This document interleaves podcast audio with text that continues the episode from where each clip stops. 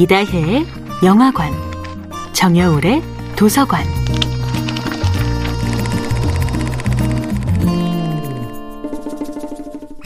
안녕하세요. 여러분과 아름답고 풍요로운 책 이야기를 함께 나누고 있는 작가 정여울입니다.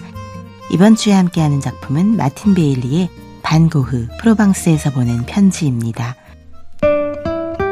인간의 고통을 바라보는 고우의 독특한 시선은 피에타라는 그림에도 잘 나타납니다.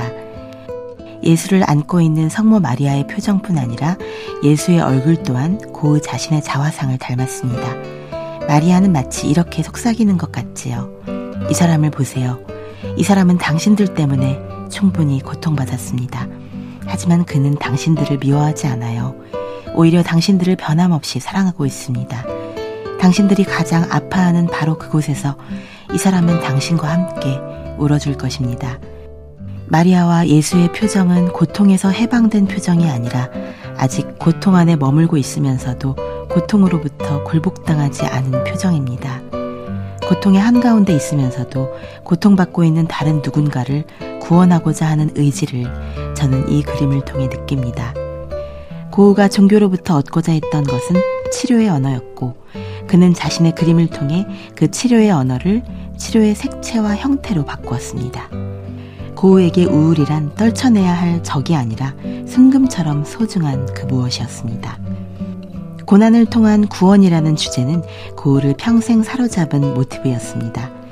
그가 찰스 디킨스나 에밀 졸라, 토머스 칼라일이나 조지 엘리엇의 저서들을 좋아한 것도 그런 맥락이었죠.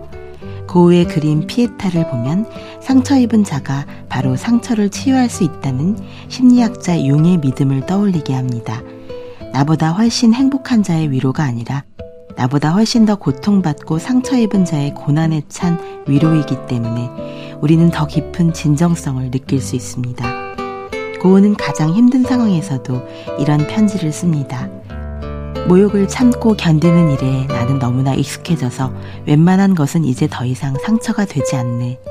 자네의 편지 앞에서도 담담했듯이 나는 누구도 상상할 수 없을 만큼 고통을 잘 견딘다네. 물론 그렇게 말뚝처럼 둔감하지만 원한을 품지는 않는다네. 참기 힘든 타인의 비난 속에서도 결코 타인을 향한 자비와 연민을 잃지 않았던 것, 바로 그것이 고우의 해맑은 마음이었습니다. 도서관이었습니다.